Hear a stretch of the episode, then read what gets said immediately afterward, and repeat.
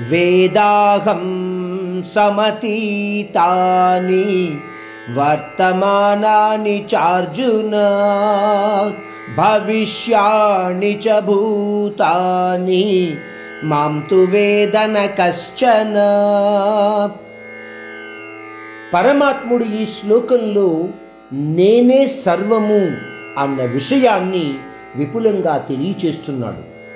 అర్జున భూతకాలంలో జరిగినది వర్తమానంలో జరిగేది భవిష్యత్తులో జరగబోయేది కూడా నాకు తెలుసు. అన్ని ప్రాణులను అన్ని కాలాలలో కూడా నేను చూడగలుగుతాను. వాళ్ళ గురించి నాకు అన్ని విషయాలు తెలుసు.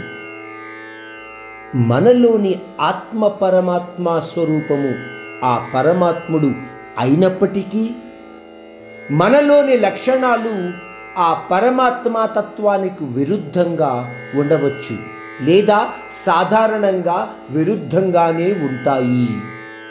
ఉదాహరణగా పాలు పాల యొక్క తత్వాన్ని కలిగి ఉంటుంది.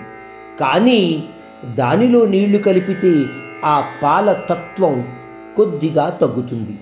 ఎక్కువగా నీళ్ళు పడితే పాలతత్వాన్ని కోల్పోయి నీటి లక్షణ తత్వాన్ని పొందుతుంది.